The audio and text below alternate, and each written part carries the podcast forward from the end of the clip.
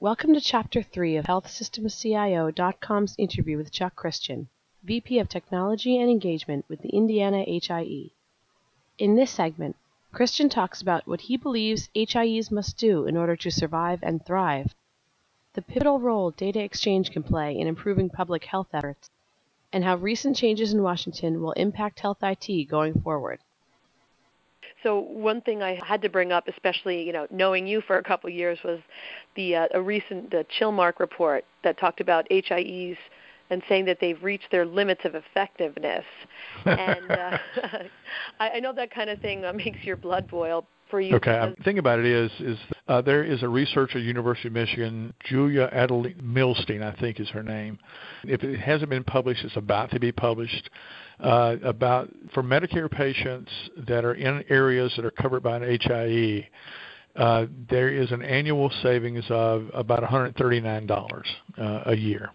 Well, that doesn't seem like a whole lot of money until you multiply that by all the Medicare lives that HIEs can cover. It's right. millions, if not billions, of dollars. So uh, there are competing uh, viewpoints uh, about health information exchanges. Now, the other thing that everybody should understand is not all HIEs are the same. Right. Uh, some persist data like we do, others do not. Uh, and so the services, data services that are able to offer are different. Uh, and so we have to be very careful about painting uh, all the HIEs with the same color uh, and the same brush. And so, have you ever heard the parable of the five blind priests that went to see the elephant? no, but it sounds you know, pretty good. well, I mean, it's it's a, a much longer way. Figure, you know, how does a blind person see? They see with their hands. Right. So picture an elephant in your head. Depending upon which part of the elephant you grab, yeah. you're going to describe it differently. And so, depending upon what type of HIE you may be looking at, uh, there may be some in the country that uh, have reached their limit of capability because and will either do need to do one or two things. They'll either need to uh, change, and many of them are changing their technology stacks in order to be able to offer different services uh, or they'll just go out of, you know, they'll just fade away. And I'm hoping that we've reached to the point now that all the ones that were going to fade away, they're going to do one or two things if you look at particularly out east, you'll see consolidation taking place. I mean, I, actually, Julia did a piece of research. I think it was in the last year, maybe the first of this year, that said that you know the the number of HIEs were decreasing. Well, that's absolutely true, but the number of lives or population that was being covered by health information exchange was increasing because they're consolidating. You've got smaller ones that uh, have are, you know are walled in in a geographic area. They just join, and you know it's it's it's like you know they're just connecting and becoming part of a larger organization, rather than you know they're being absorbed, they're being merged into uh, uh, larger HIEs, which is fine. I mean, that's exactly what's happening happening in healthcare systems when you have the smaller hospitals that cannot survive uh, by themselves because of a variety of market pressures. They right. have a tendency to join larger health systems or be acquired by larger health systems. You know, one of the things that that we battled with and when I was at, at Good Samaritan was what is the depth and breadth of services that a community hospital should be offering does every one of them need to do open heart surgery? No. Mm-hmm. Um, you know the you know the the old adage was, who do you want to do your open heart surgery? A physician who does 300 a year, or one that does 18 a year?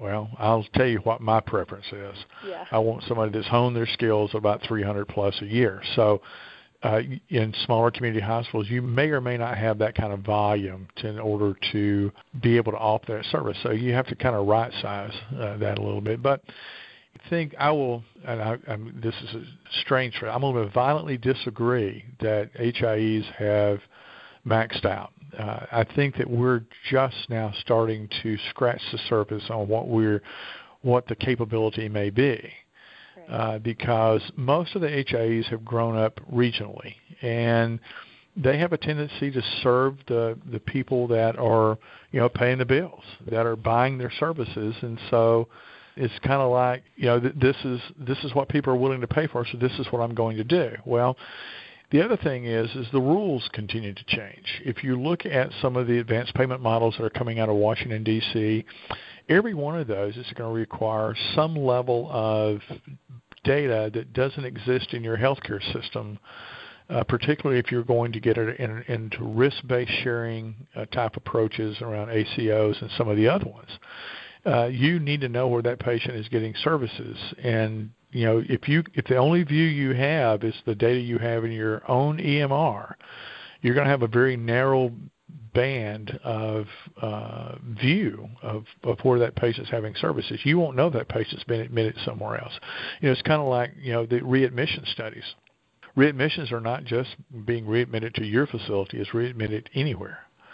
Well, you need to know that because up until you know recently, uh, you had to wait until the government to tell you what your readmission rate was because uh, it took a mathematical genius and uh, a really good crystal ball to know if your patients were being readmitted somewhere else. Well, with an HAIE like ours, I can tell you today uh, when a patient gets admitted in another facility that is also connects to us.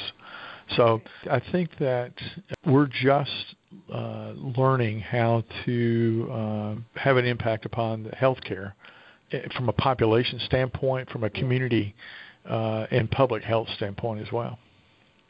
Right, and uh, that tie-in with uh, with population health is going to be interesting to see, and I can see why you say that HIEs have not yet maxed out because that's a whole function that that really could uh, start to uh, take some interesting shape going forward. Well, I think that's one of the things. If you go back in the very beginning of meaningful use and some of the early PCAST reports, it's about the data and part of the issue was a lot of the data. Uh, if if you think about it for a moment, where does the grand majority of healthcare take place in this country? It is not in hospitals, but hospitals are one that had the financial wherewithal in order to put in the technology to uh, get to the data to streamline the their operations and that kind of stuff. Eh, but the grand majority of the care in the country, from a uh, individual standpoint, was happening at the physician practices. So now that we have the large majority of the physician practices that are automated, uh, you have a whole lot more data that you can use appropriately. Uh, and securely to, to do things around public health. I mean, one of the things that our public health folks are looking at is uh, you know childhood obesity. Well, where are you going to get that data? Are you going to go to the schools and roll out a pair of scales and weigh every kid uh, in the schools? Well, uh, most of the kids are seeing either a family physician or a pediatrician, or they're in some clinic and they get weighed because that's the first thing they do after they call me back is they weigh my fat behind, and then uh, say, "Hmm, you've gained a few pounds," and I'm I'm still waiting to say, "Hmm, you've lost a few pounds." That's great, um, but you know they do the same thing to children as well, yeah. and so they they measure how tall they are, and so you got their height and weight. You can do their total their BMI. So wouldn't it be great if we could, if the public health system uh, looked at that, and then you could take that data set and bump it up against some of the other social determinant factors of health. You know, where do they live, what their socioeconomic state is, and a you know a few other things uh, that you could take a look at, and you could start doing a better job of moving the services from a public health standpoint to the areas that they need. I was reading uh, an article not long ago. Indianapolis is a pretty good sized place. Uh, it's pretty densely populated, and we have places that uh, are qualify as a food desert. And I'm looking at that and going, well, I, I'm not buying it.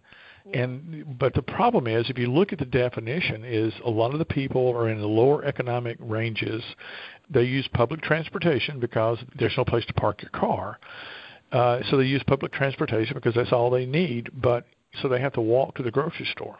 If there's not a grocery store within a mile, uh, you know, particularly the more elderly folks, they can't get to the grocery store and back, so they're in a food desert. The same thing goes for they don't have access to a pharmacy. And I'm going, well, how is that possible? Every street corner that I, I can see, you've got competing CVS's and Walgreens, and then you have, uh, you know, sprinkled in Rite Aid and a few other ones out there. But there, but once again, you know, it's within, you know, how far away from the, those population centers are those services?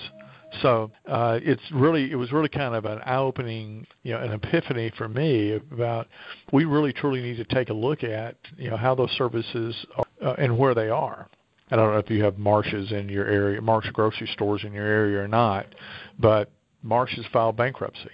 Uh, there are a lot of Marsh stores. I mean, there's a big one not too far from the office that I go down maybe once or twice uh, a week, and they have a great hot lunch bar. Uh, and I get lunch. Well, Yeah. when that closes, because they filed Chapter 11, they can't find a buyer by the 1st of July. They're going to shutter all their stores. Well, that's going to have a significant impact upon people's ability because uh, a lot of the, you know the younger kids, you know, I say kids, you know, the younger adults that, that live and work downtown, they walk, and that's where they shop. Yeah. Uh, and it's where they, you know, they can go over and get a hot hot meal, and they don't have to cook. So, uh, but I think you know it's it's how we use that data to uh, to identify those areas, you know, appropriately. I mean, it's you know, please don't hear me say that uh, c- because we have this massive amount of data, we have free access to it. We do not. We are the curators of that information. We have a, uh, a governance committee that defines who accesses the data and how they access it and what data they get to. Uh, just because I want to doesn't mean I can. Uh, it's no different than working in a hospital and having all the uh, keys to the kingdom. Just because I could go look into the medical record, I best not, because then I'd have to fire myself. Absolutely. All right.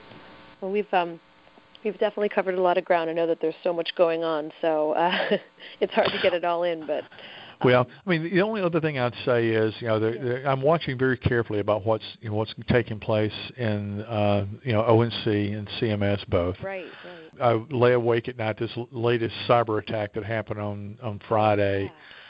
Uh, was quite disconcerting, and Yeah. so you know we're you know we're staying diligent uh, with those things. But the whole specter of the fact is, you know, when you think you have all the doors bolted, uh, somebody's going to come crawl through a crack, and so you have to be uh, forever vigilant.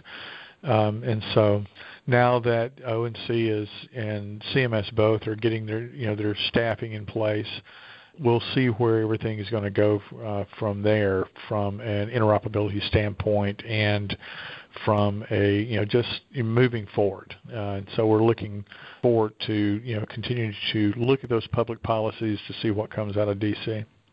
Yeah, and I think that the next time we speak, maybe in a couple months, we'll have more, maybe a little bit more information. We know that these things take it takes time for uh, you know new administrations to really set up and get into gear, and uh, yeah, there'll, there'll be more to talk about in terms of how this is going to affect everyone. Well, I mean, I think that you know some of the the American Healthcare uh, you know, acts and some of the other things don't know what's going to come out of the Senate. Uh, Yeah. I, I'm almost certain that what was passed in the House will not be what comes out of the Senate because there are you know competing viewpoints about the expansion of the, the Medicaid populations. I mean, we've done it twice here in Indiana. Uh, it seems to have worked okay. You know, Seema Verma is was a consultant that helped both Mitch Daniels uh, and Mike Pence with those, you know, the revisions of the Medicare, uh, Medicaid in Indiana, and I have no idea what she's going to do from a from a national level, but that's going to be interesting to see what policies uh, come out from that. So yeah, that would be a great topic of uh, the next time we get together to talk about that and and see how it's panning out and uh, what's going on. Yeah, absolutely. Very interesting times we live in. Oh, absolutely, and that is a blessing and a curse. Yeah, exactly. I agree. All right. Well, thank you so much for your time. Um, Hey, really, you're very welcome. really Glad to do it. Great. Well, I Thank- look forward to speaking with you again. Okay, take care of yourself and tell Anthony I said hey. I will. Thanks so much. Okay, have a good day. Bye bye. Bye bye, Chuck. Thank you for listening to this podcast from healthsystemcio.com. To hear other podcasts, visit our website or subscribe to our account in iTunes at healthsystemcio.com backslash podcast.